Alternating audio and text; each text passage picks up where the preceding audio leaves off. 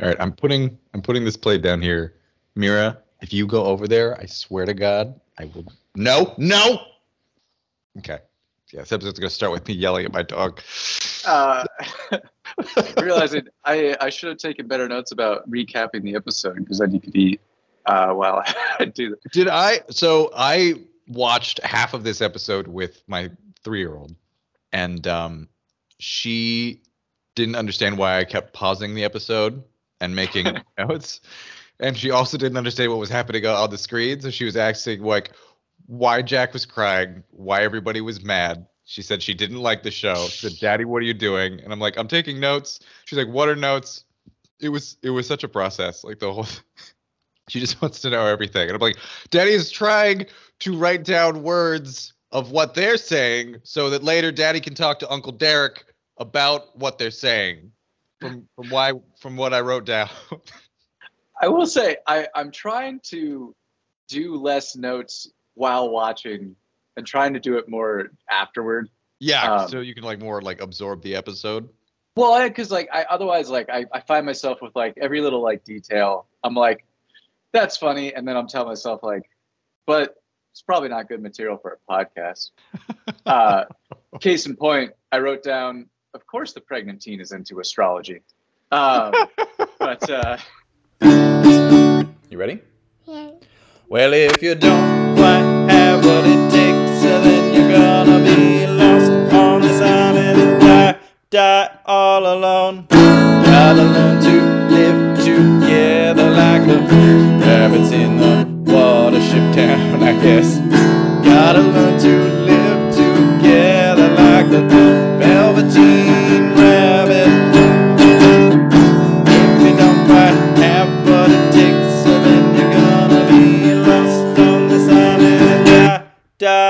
alone. Gotta learn to live together like the. Hmm? Stop it. welcome to the podcast, brother.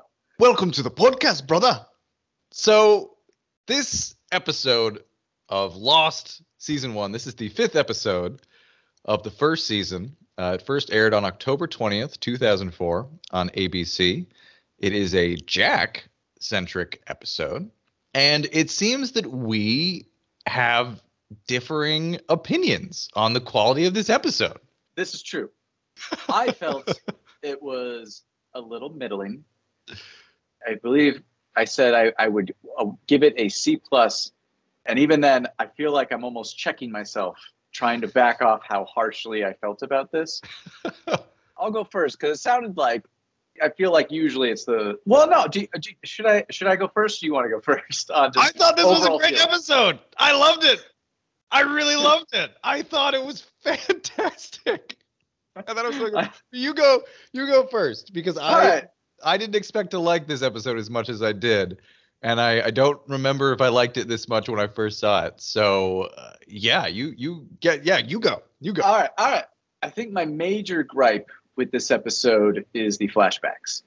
I recognize, and it is difficult to watch this knowing the information of the whole series, but so many of Jack's flashbacks, and it felt like it flashed back a lot, is just this pseudo detective story of where's Jack's dad?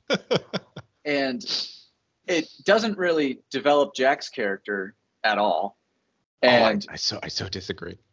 and I thought that all of the detective stuff was very like it's it was weird to me that they felt the need to show us Jack's dad's room just slathered in pills and empty bottles. And I'm like I get it. He's dead. Like he's upset and he's dead.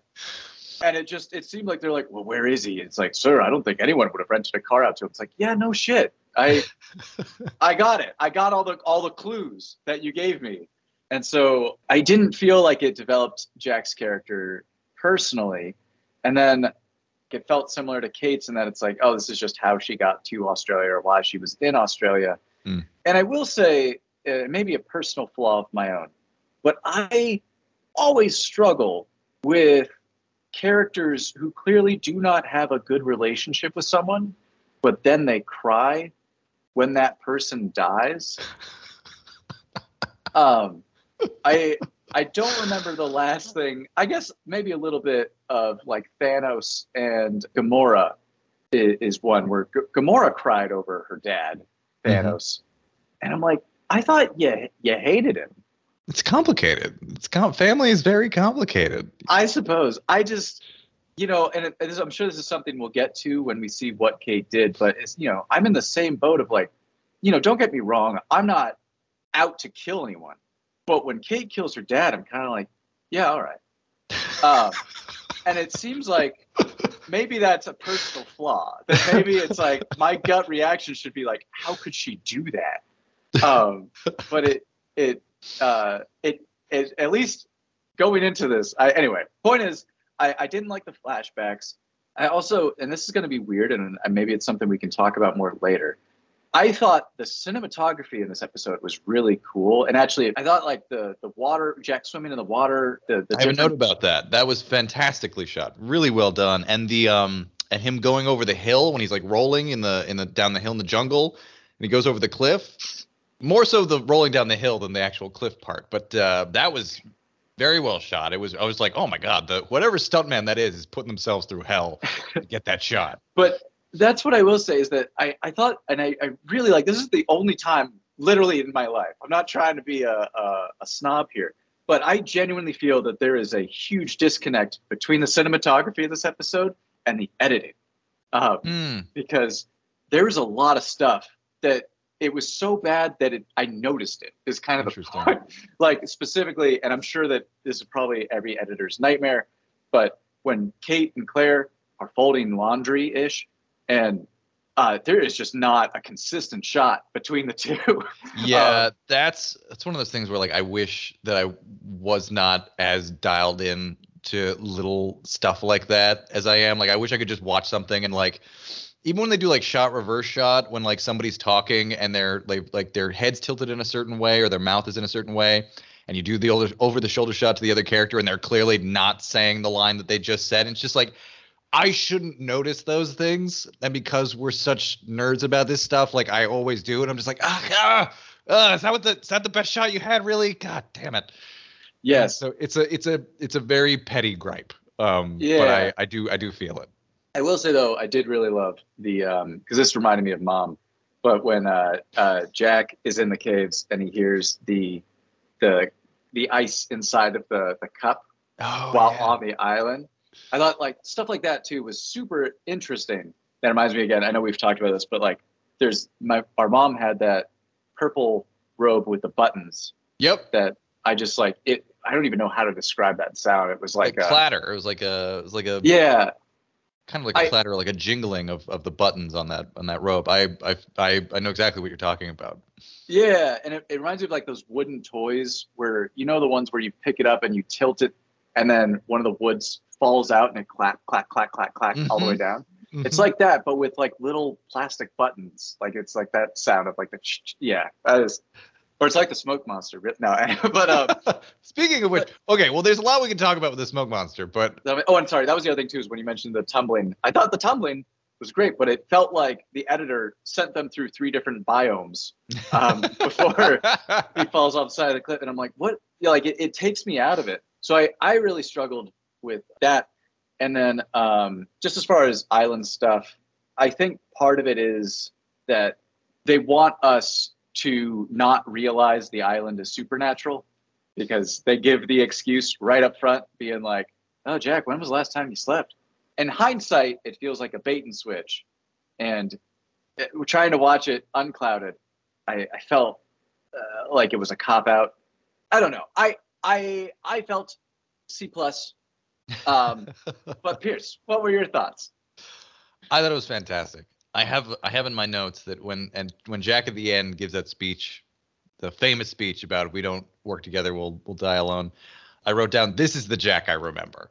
I'm curious if the plan was always to get Jack to this place where he accepted his leadership, or if they were looking at the scripts for the first few episodes and being like, this Jack guy is kind of a dick to everyone. Can we make him a little bit more charismatic? Can we make him more of a leader? Or if it just happened organically? I agree with you that there were a lot of flashbacks and it was a lot of now Jack is here. Now Jack is here. Now Jack is here. Now Jack is here. But what sells it for me is Matthew Fox's acting in this is terrific. He is so good. There's a lot of big eyes Jack, but not so much the crazy eyes Jack. Like we actually see Jack, we see him tired, we see him beaten down, we see him, you know, working through this tense emotional conflict of his.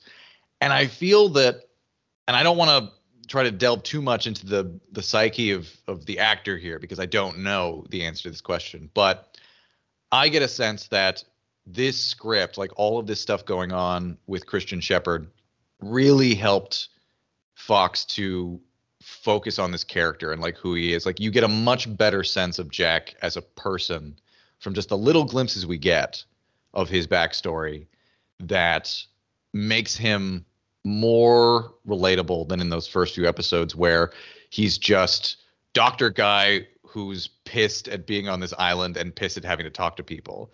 It's more this guy's dealing with something that's completely separate from everything that's going on on this island.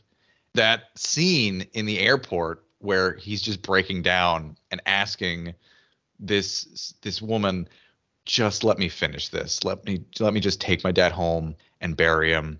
I want this to be over. You realize retroactively that part of Jack's distance from people in these first few episodes is he can't finish it. He can't put his father to rest. His father is still out there somewhere. So he still has all of this unresolved emotion. It's it's great. It's great. Yeah, I want to I want to go I want to go beat by beat with this one because there's a lot of stuff that happens throughout. So unless you have anything else that you want to get to, um, I say we we we go we go through the plot. We can break it down that way. All right. I do want to echo that I am still in awe that Matthew Fox is so good. Um, I I don't know why I don't remember it, but like, yeah, he every scene he sells it. And actually, sorry, I will I will say this because maybe I am being unnecessarily harsh because you're you're convincing me.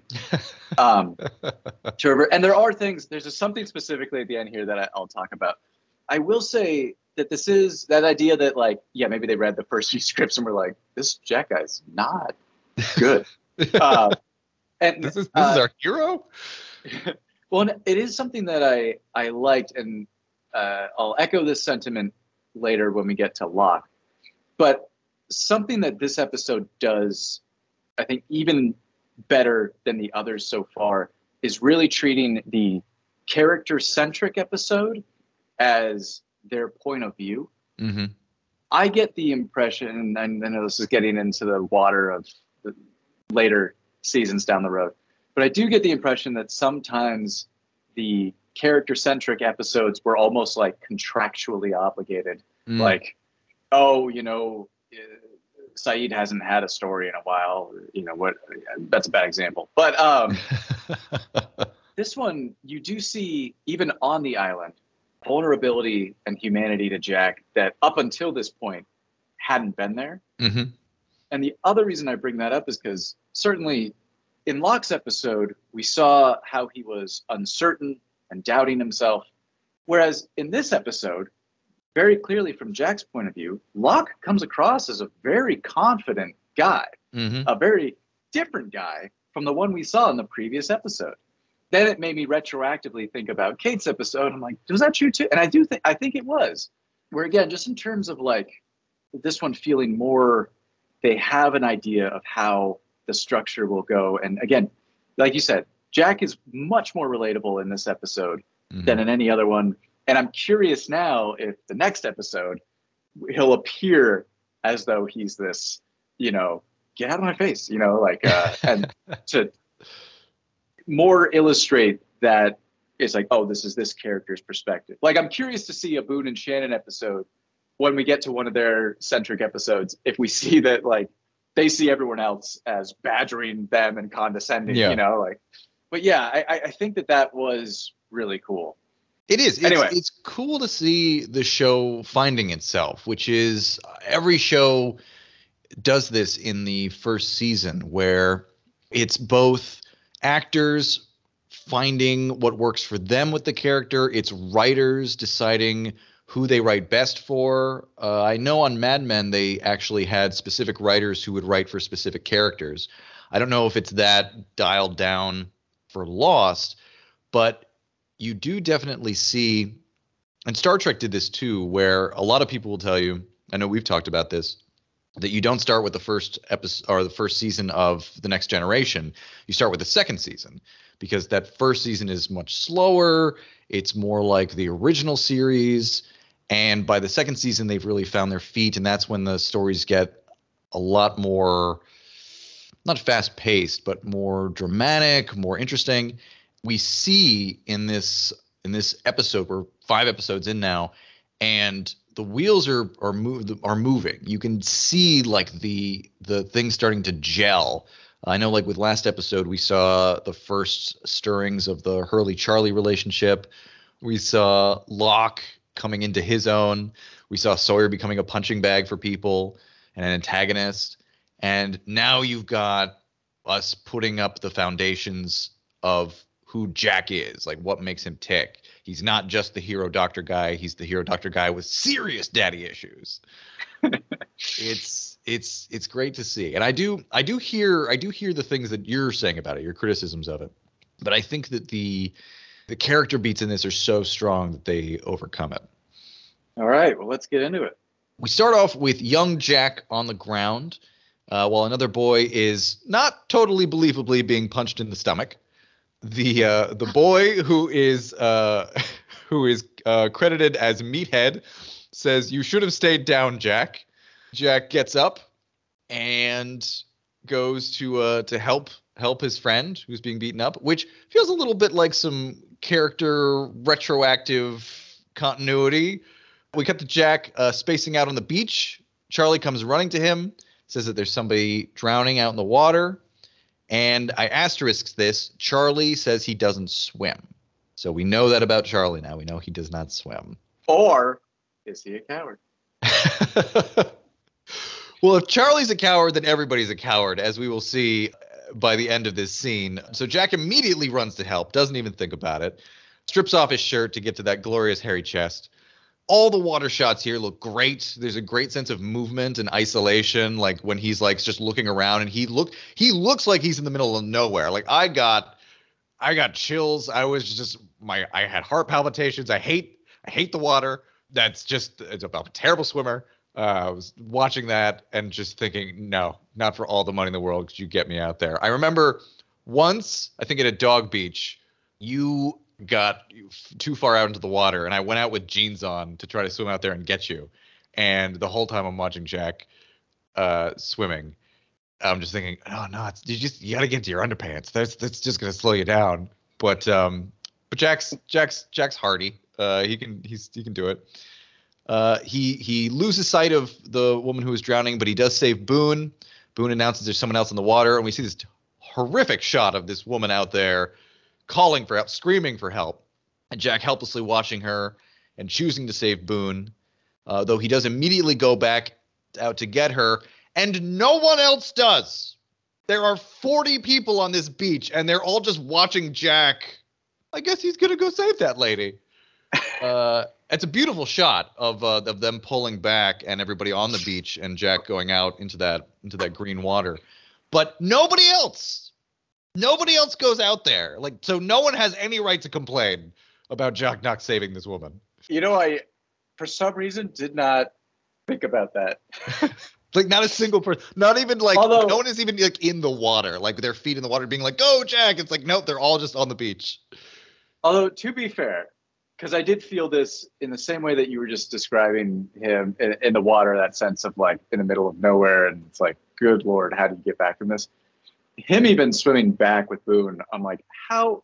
Yeah, How? do you get back? Yeah. So I, I, I do what. Although, yeah, it's like get two people to jump in and like, you know, Yeah. like, yeah, man, oh god, that sucks. Anyway, Uh, later on, Jack says that there are 47 of us because Joanna, uh, or Joanna, the woman, uh, died, which follows from the previous episode when Jack says there's 48 people. But then in like two scenes later, he says now there's 46 of them.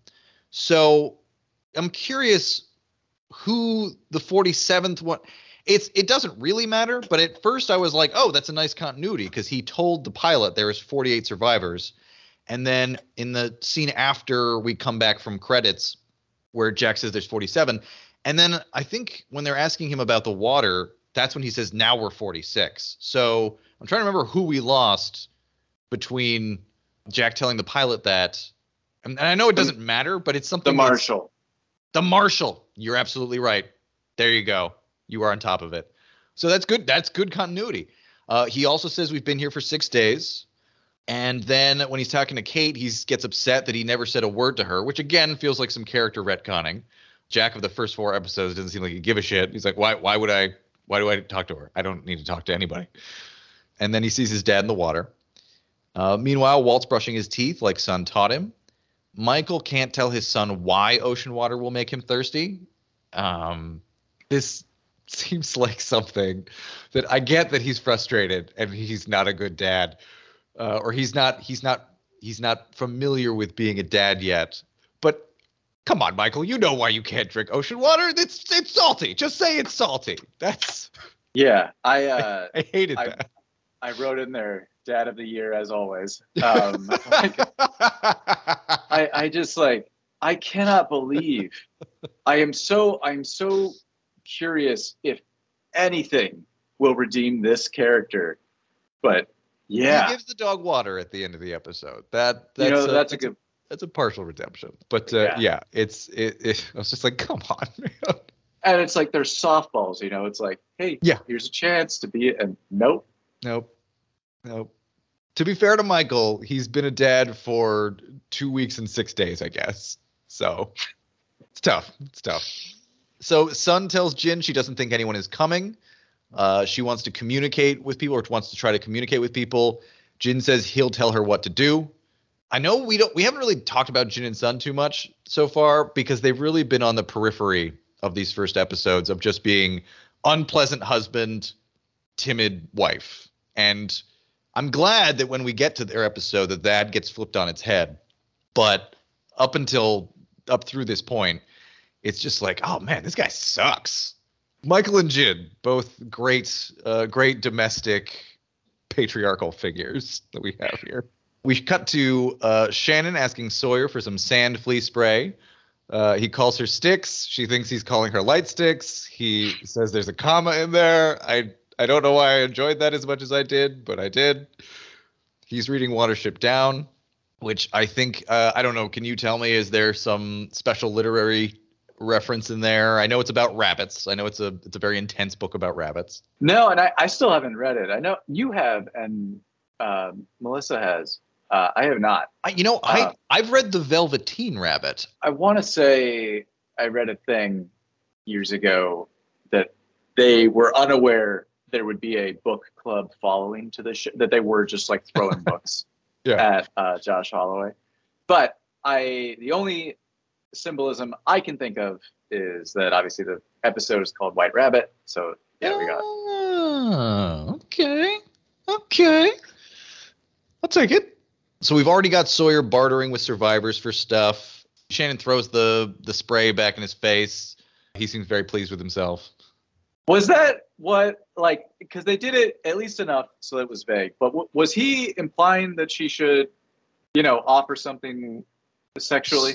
So yeah, at first it seems like he's he's saying that, but it does I don't get you don't get the sense that he's being serious about it. He's just being like, you know, if you want to, all right, let's do it. But like I'm not gonna, you know, whatever. And then I couldn't quite get he was saying so he says money doesn't matter, and then he asks her for money. And he says, You can write me an IOU, I know you're good for it. And so it was him alluding to, yeah, you can pay me in sexual favors, but it didn't, I don't know. It maybe I'm maybe I'm too soft on Sawyer here, but he seemed too playful about it to be serious. So I don't I don't know. I agree. Like that's the thing. I, I didn't feel gross about it, and I got the impression more that just Shannon is, is upset that she can be bought or something. You know, like or like, uh, you know, because I think even then, like if if she's paying him, then it's almost like a reversal of like what you would stereotypically assume prostitution would be like. Like it's like you can pay me for my services, and it's like I'm not gonna do that I'm, you know, I don't know. I, I, I didn't get the impression it was, but Shannon's reaction made it seem like that was her interpretation. So Yeah. I, I, I just, yeah, I was just curious. We cut to Kate and Claire uh, sorting through some luggage. Claire can't find a hairbrush. Kate's sorting clothes. And Claire asks if Kate's a Gemini. And it turns out she is. Derek, as a, as a fellow Gemini, do you think that her description is accurate? I honestly don't remember what she said.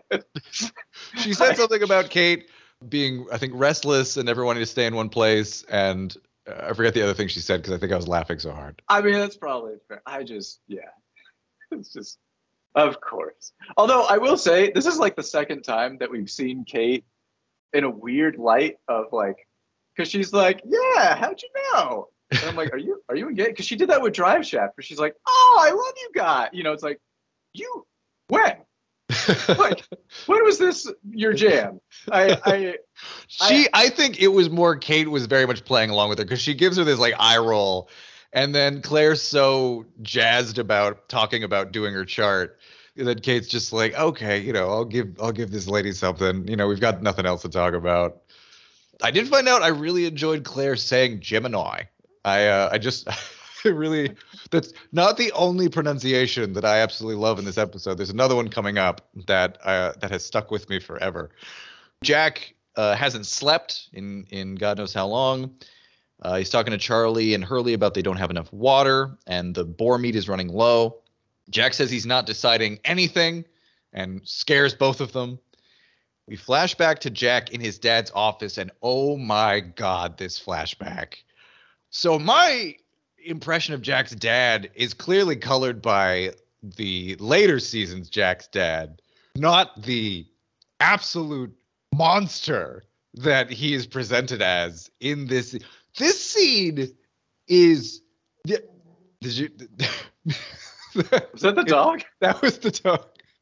So for for the for the listeners at home, uh, I have my dog in the garage here with me, and she is trying to eat uh, a plate of fish uh, that is that is in front of me, and that is when she decided to announce herself. Uh, Mira, you cannot have the fish.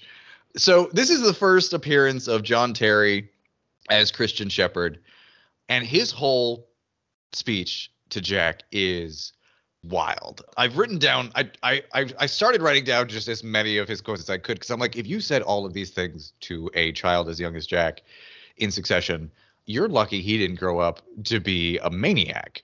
So I'm just gonna I'm just gonna go through this, and I just wanna I just wanna talk about this.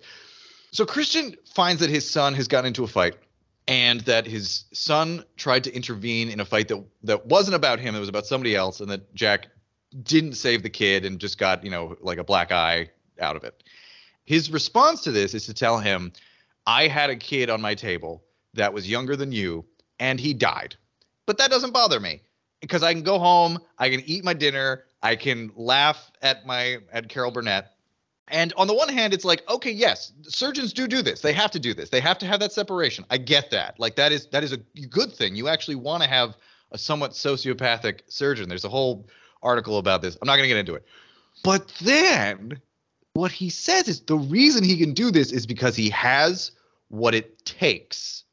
He tells Jack, don't choose, don't decide, you don't want to be a hero, don't try to save everyone because when you fail, you just don't have what it takes.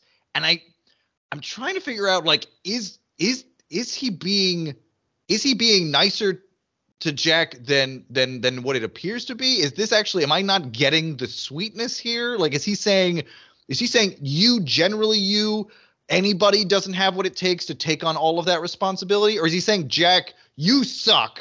I have what it takes, you don't have what it takes. So don't try. Like what is he what is he saying here? Yeah. So first of all, I just want to point out too that he buries the lead because I, I I I I did I did remember hearing this and uh, and I just pulled up the quote because it's important that this is this is known because of how this guy delivers it. He says, "I had a boy on my table today. I don't know, maybe a year younger than you. He had a bad heart. It got real hairy real fast, and everybody's looking at your old man to make decisions. And I was able to make those decisions because at the end of the day, after the boy died, I was able to. And then he goes, it's like, what? What? Which like so nonchalantly does he just pass through and say like, yeah, he died. That's like, well, that's not the first time you told your son something like this, have you? Um, I'm 100% in agreement that Jack's dad is a monster. Um, and yet, I think I agree with the sentiment.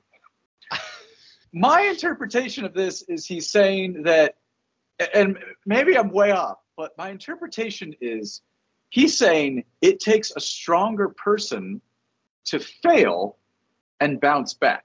Mm, And he's saying that Jack is not strong enough. Jack has to be perfect, not because daddy's telling him, you need to do better, you need to be perfect, Mm. but because he's like, hey, if you can't be perfect, you're going to fall apart. I so yes, I think I think you're right. I think that that's sort of the secret message.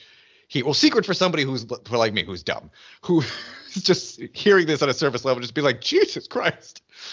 So I think you're right. I think that that is that is what he's telling Jack. He's saying, unless you are a perfect godlike being, the emotional toll of that is too much for you to bear. But he's doing it in a way that's like he's laying a very very heavy burden on a very young looking Jack in this scene. And you also have the the the not so subtle thing of him being in this beautiful office, but having a drink in his hand, and then we find out later on that drink is a demon that he never got away from. So how is he able to go home, eat dinner, watch Carol Burnett? Well, he has what it takes, but he also has a lot of booze to help him along so you know he's not so perfect either i but yeah it's seeing that like seeing this character just lay this down on jack and you're watching him like uh, the, jack's like pensive stare we come back to him like every time whether he's like staring at the beach or he's staring at the fire later you're just looking at this this this this kid who has grown up into this man who is still this kid at the recess uh, yard and then coming home to his dad and being told that. I was just oh man. Yeah, that was Uh, heavy. it was oh so heavy okay so we cut to uh, boone yelling at jack telling jack that he runs his own business and he can take care of himself. He asks who appointed jack as everybody's savior and jack is said does everything but tell him i did not ask for this job. I do not want this job. We get to a point where jack's chasing christian through the jungle and my question is is jack hallucinating his dad? Is his dad really there? Or is his dad the smoke monster My interpretation was it's the smoke monster. yeah because I feel like every time he runs into, I mean, the whole like even just lean him away from the camp, almost to kill him.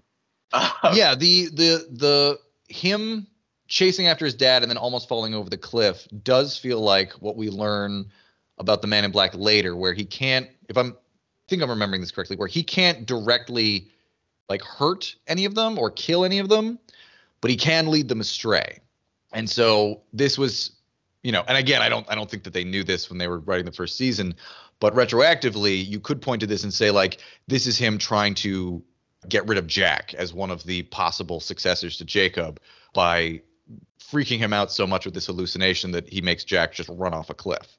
well, and he's literally the de facto leader. So as we see with Jack gone, chaos Yes. breaks out. Yeah. But, But uh, then we later on have Jack, you know, finding his father's coffin and finding water and finding himself, finding himself as a leader. So the question is, you know, is is this a good hallucination? Is it a bad hallucination? Is it is it I don't. So yeah, I don't uh I and I, you know, and this is maybe giving it way too much credit. Well, it is because we know they were making it up as they went.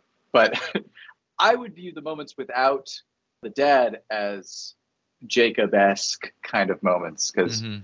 yeah, it definitely felt like And oh, and his dad's not in the coffin. That's I mean, I think that's the the big thing too, is that like so so where is Christian Shepherd? I have a I have a good question on that. Which a I like the convenience that a baseball bat was just right next to it, but um, Was it a baseball? I thought it was like a a, a, a metal pole or a or a stick or something.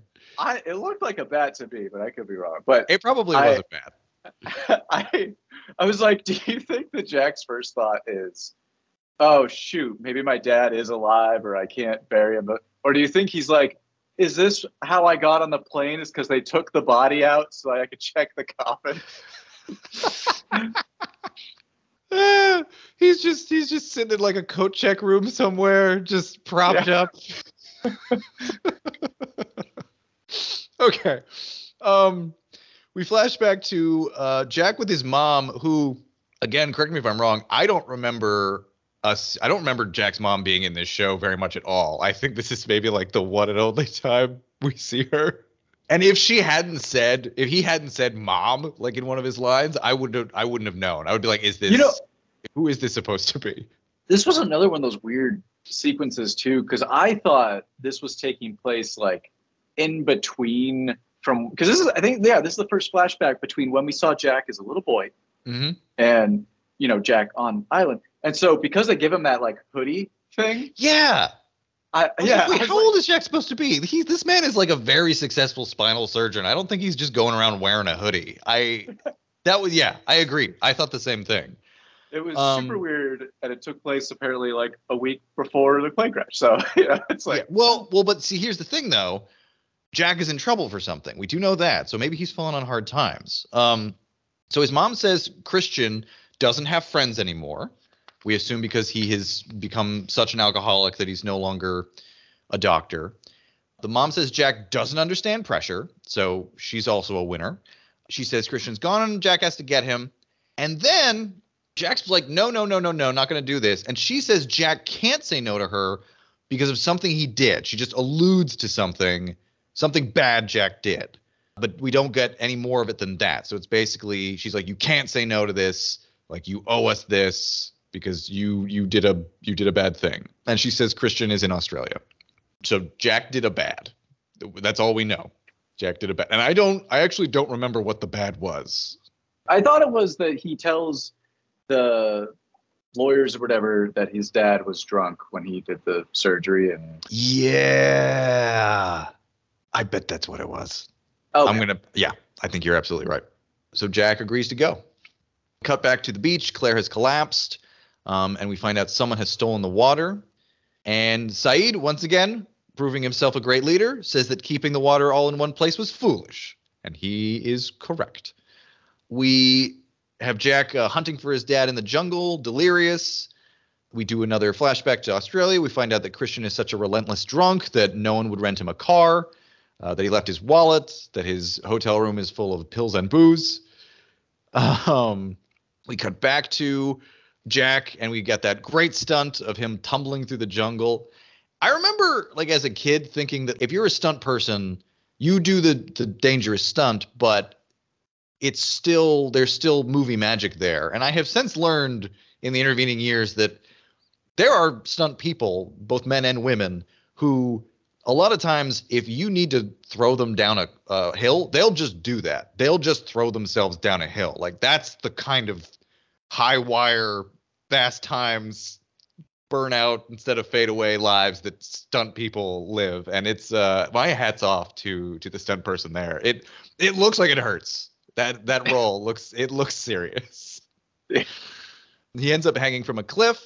I've written down here as we've already talked about is this smokey trying to kill jack Locke shows up at the exact right time to save him, and Jack starts laughing like a madman uh, when Locke gets him gets him onto onto uh, stable ground. We have Charlie and Claire bonding. It's cute. We see that Charlie has a "Living is easy with eyes closed" tattoo. We have uh, Jin uh, telling Sayid and Kate that Sawyer gave them water.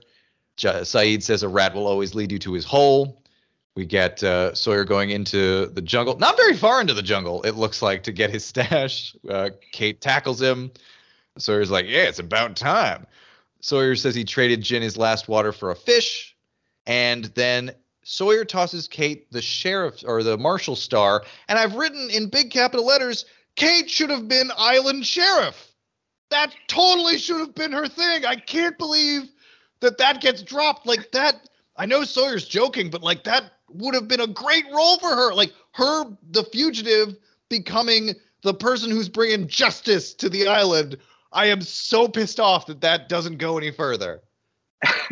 I never thought of that. That's uh, Ugh. Ugh, yeah, that's a really great point. so mad. I'm That would've been a great- yeah. You know, that would have been a great story, even if they're going to do the Flash sideways. Instead, they make Sawyer the sheriff. Yeah. It's like, well, what if what if Sawyer the criminal was was was a cop? It's like, you know, what if Kate was a cop? What if you what if you do that? don't I will remember. say, I really like this Sawyer. This, I mean, this whole episode. I think he's great, but I really loved. He was so adorable. Like, water has no value. I'm an optimist. I really It's- loved it. Yeah, and it's funny too that you're seeing Sawyer. He's he's falling into this role of like everybody hates me, but everybody needs me. It's great that he just gets to sit back and read books and watch this drama happen around him. I'm I'm really looking forward to his episode. I love Josh Holloway. I don't know if we've talked about this before, but I was always sad that like there wasn't he didn't get to do more stuff after Lost. Like he shows up. There's a Mission Impossible movie where he shows up in the first five minutes and then gets killed off. And Wait, really? yeah, yeah. It's it's either three or four, and her being so excited to see him and be like, "Oh, what's he doing here? Oh, oh, oh, he's not uh, he's not doing anything." That's a bum. I um I saw uh the first like 15 minutes of that movie on a plane, and I thought that it was a misdirect. I thought that he was going to come back. Oh, I'm sorry if I spoiled that for you. No, so he's gone. he's gone, That's it. and it's weird that, That- like it. You know what? I it must have been the third movie because that one was directed by J.J. Abrams, so it must have been him being like, "Oh, hey, I like Josh Holloway. I'll put him into this." But you know, it, it you wish you know, we should get a bit more than that. What a bummer. Yeah, I know there was there was talk for a long time that uh, he was going to play Roland in the Dark Tower adaptation by Stephen King. I think it was mostly just because he had a southern accent and he was really tall, but I, I would have really liked to have seen that instead of the the, the hor- horrendous adaptation we got. Anyway, tangent. We get back to Locke and Jack in the jungle. There's a great moment between them. I think this is the first real conversation between uh, Jack and Locke. Won't be the last. And we come to my second favorite pronunciation of the episode, where Terry O'Quinn says "meat and potatoes." Just him saying, "I'm a, I'm a, I'm a simple guy, Jack. Meat and potatoes." And he says, "I don't believe in magic, but this place, quote unquote, is different." He says, "If what if everything that happens here happens for a reason?" He says he looked into the eye of the island, which I'm assuming he means he saw the smoke monster and said that it was beautiful. And he says that Jack needs to find his white rabbit to become the leader who knows where he's going. It's a great dialogue between them where he asks Jack, Well, if I told you that I was seeing this stuff, what would you tell me? And Jack gives him a perfect diagnosis that you're dehydrated, you're not sleeping enough, you're in post traumatic stress. Locke says, Exactly. So maybe you're hallucinating, but maybe you're hallucinating for a reason. Basically, acting as as Jack's shaman, and I love it. I love it. This is when like the episode started to just tip all the way over into into awesome for me, where I I see this this moment happen between them. I see Locke being super cool and understanding, and not wanting to be the leader, wanting like seeing that everybody looks to Jack as the leader and trying to help him become the man that he needs to be because Locke believes that he's already become the man that he needs to be. That's um no, it's funny because I do I agree. I think it's a I, I think it's a really fun scene. It just like it carries so much more weight knowing that this is like yeah, it's like the first real scene between the two of them, and we know that they it will be a very different sequence at the end of the series between Yeah. the two of them. Something I will say now, like knowing where you know Locke's journey goes. Locke sitting there and saying that the island is magic and it, it's beautiful. The same day that a woman just drowned, yeah I was like, Yep. that's a red flag. That is a good point. That is a good point. and it also, you know, speaking of which, I meant to mention before, that also kind of pokes holes in my idea that this was purgatory from the start. Because then the question is, what was Joanne's point in purgatory? She was just meant to to was she really just here to help Jack self-actualize himself? Is is that is that her journey? Is is did she did she come no, you make an excellent point. Uh, Locke is, is looking on the bright side here of a very dark situation. The other thing too that uh, again, just like in hindsight, whew, a little on the nose is when Jack's like, I think I'm going crazy. And he's like, Well, no, you, you're aware of that. So that means you're not going crazy. Crazy people, they think they're getting more sane. And I'm like, That's literally Locke. He he thinks that he has found the answer to everything. yep. And he thinks he's like, Yeah, yeah, you could be hallucinating. But what if you're not? It's like you're you're uh, uh, but again, I it's not that I I think that's a great scene, and I think especially knowing where it goes, I Yeah. think that it's all the more like this is really cool.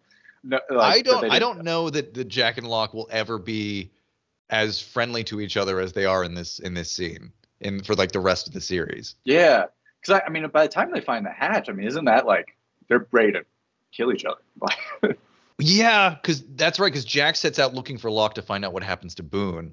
I That's right. really Yeah. that. Yeah, and Locke just disappears.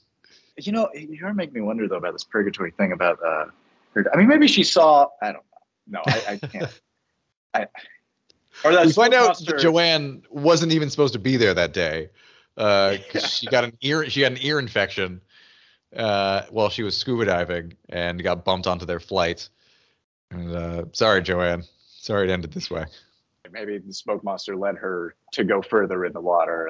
but I, he can't even leave the island. So what am I saying? Anyway, Yeah, that's that's the thing that we had to that we'll we'll talk about later on. Did you hear Mira again? She's groaning. um, where we find out that Smokey can't go on the water, and then Smokey Locke falls in the water in a in a season six episode. I, we're not we're not anywhere near there, so I'm not. I'm just gonna drop that. so Jack stays in the jungle and lights a fire. We get to the next flashback where Jack is told that Christian died of an alcohol induced heart attack, basically. He identifies him, and great, great sad acting from from Jack. I'm being 100% sincere. His face and him just crumbling and seeing his dad.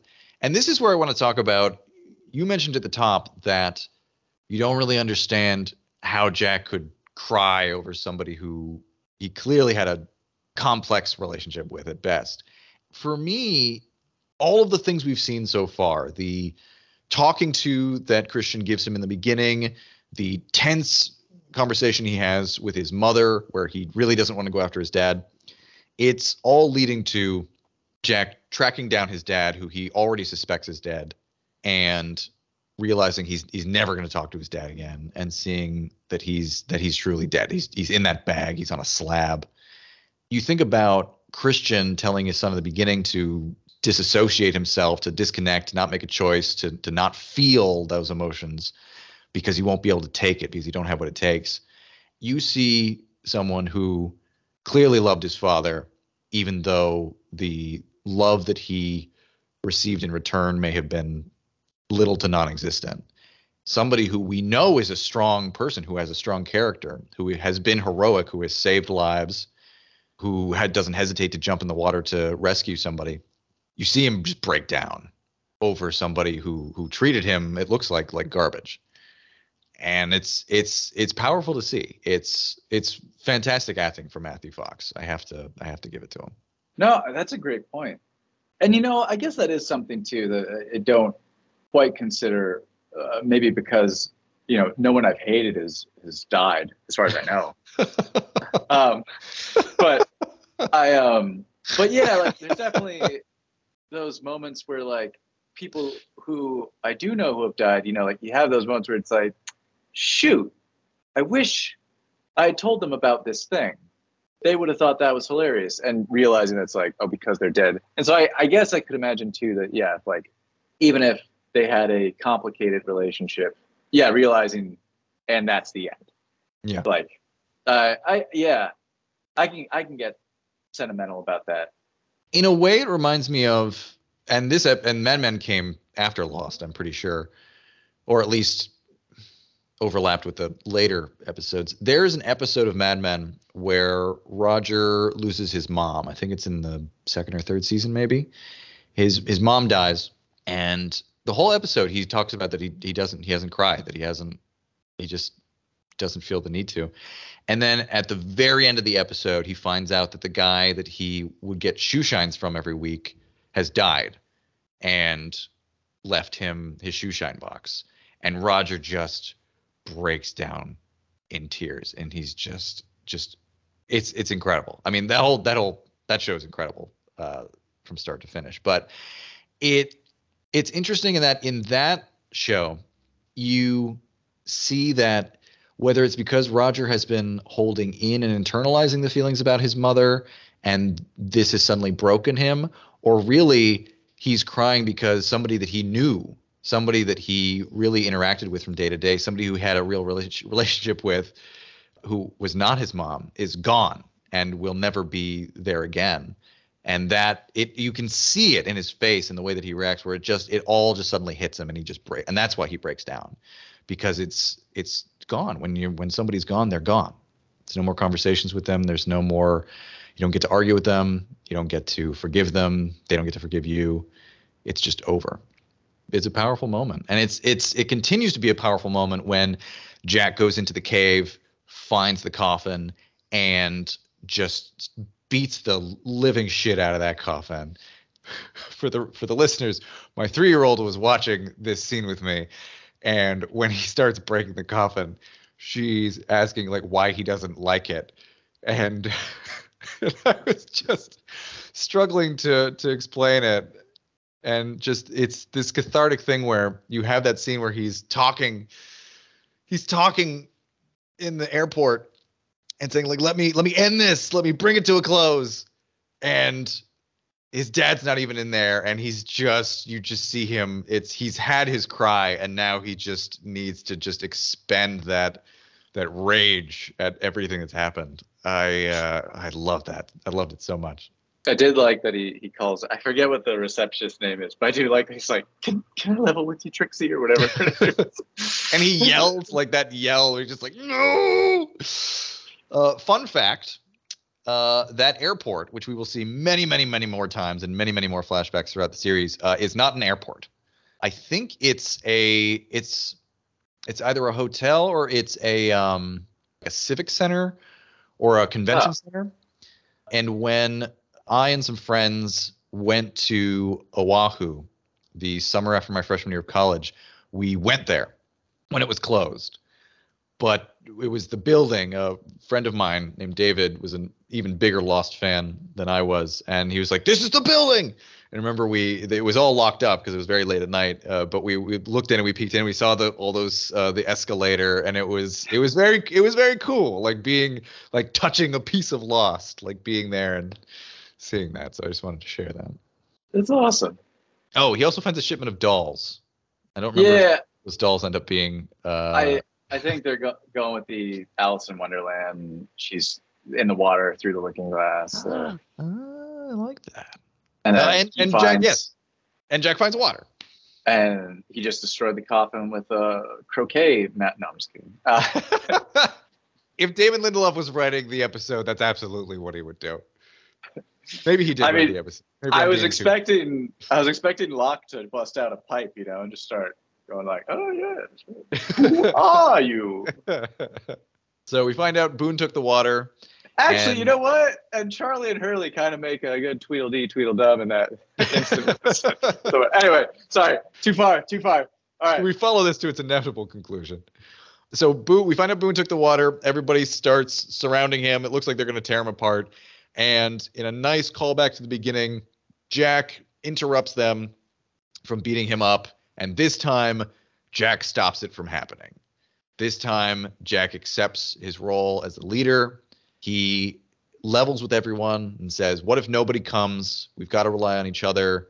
It's time to start organizing. We have to learn to survive. Everyone needs to find a way to contribute. And the immortal line if we can't live together, we're going to die alone. And this becomes a fundamental moment for our survivors. This I remember they they call back to this speech a lot, specifically the uh, "Live Together, Die Alone" thing, and it's it's very much Jack coming into his own and accepting like I don't I don't want to be the leader, but I will be the leader. I will I'll be this guy.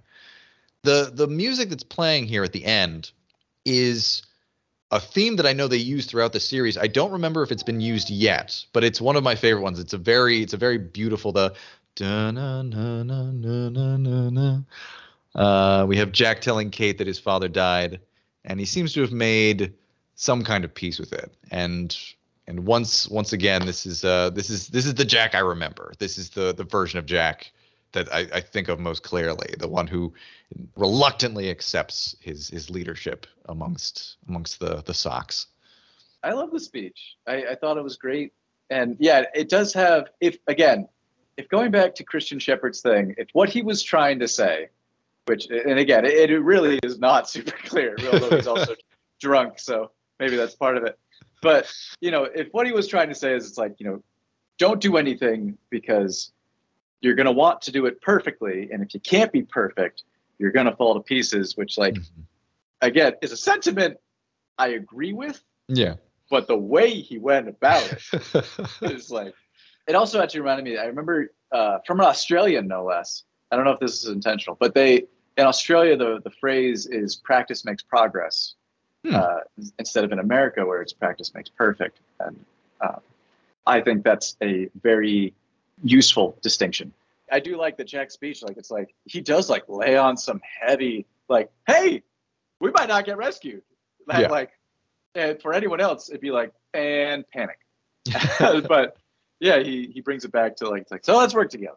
but how do you feel about the episode? Still a C plus? Yeah, I don't know. I I will say there's, I think it's just because, and you know, maybe this is like just something that in hindsight I'm only because I, I think I mentioned this in our pre-review view before we even watched the rewatched the pilot.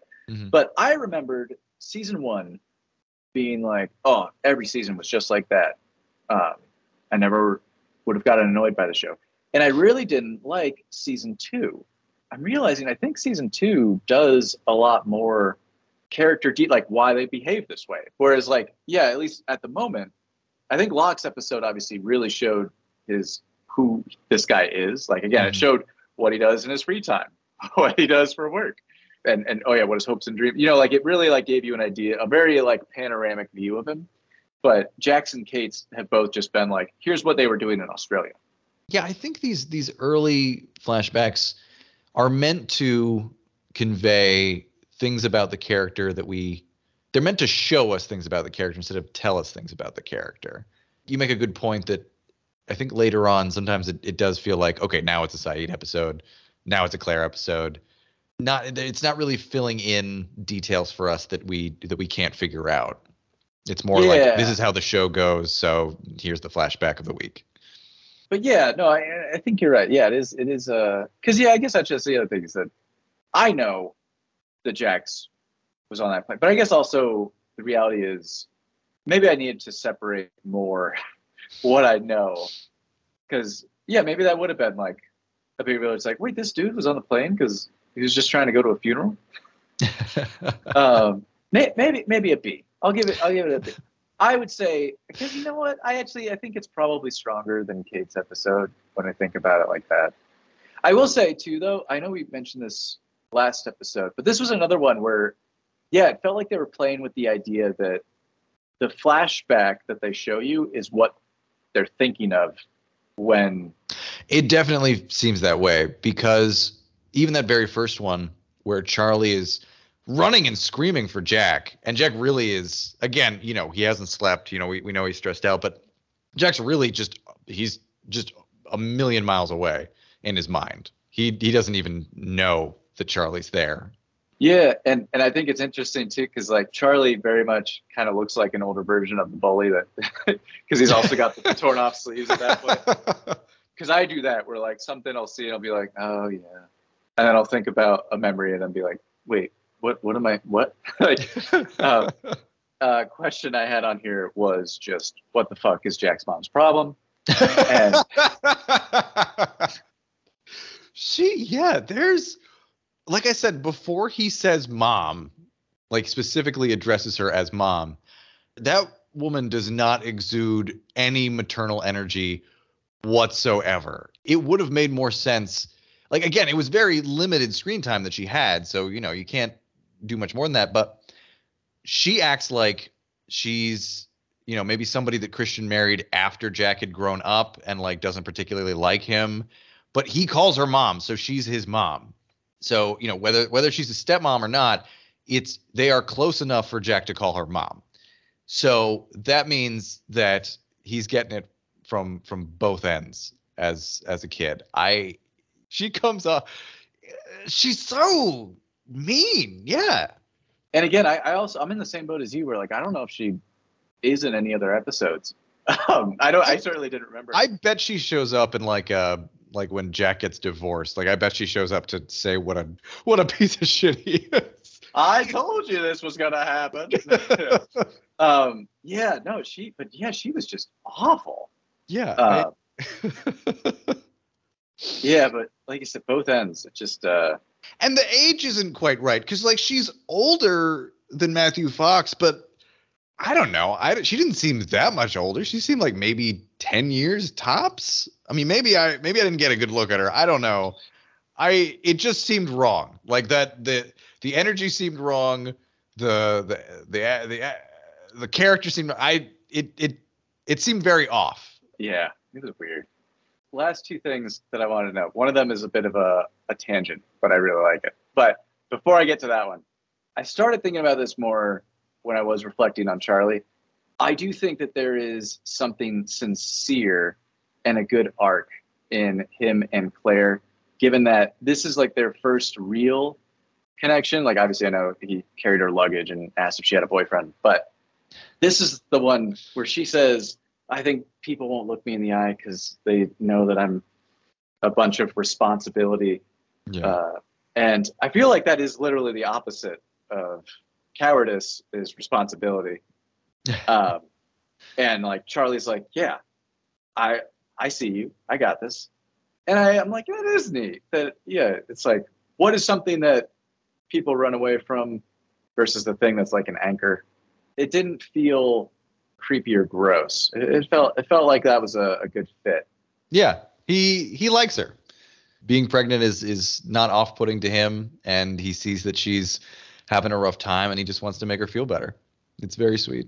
Was there anything on your end that you didn't have a chance to talk about?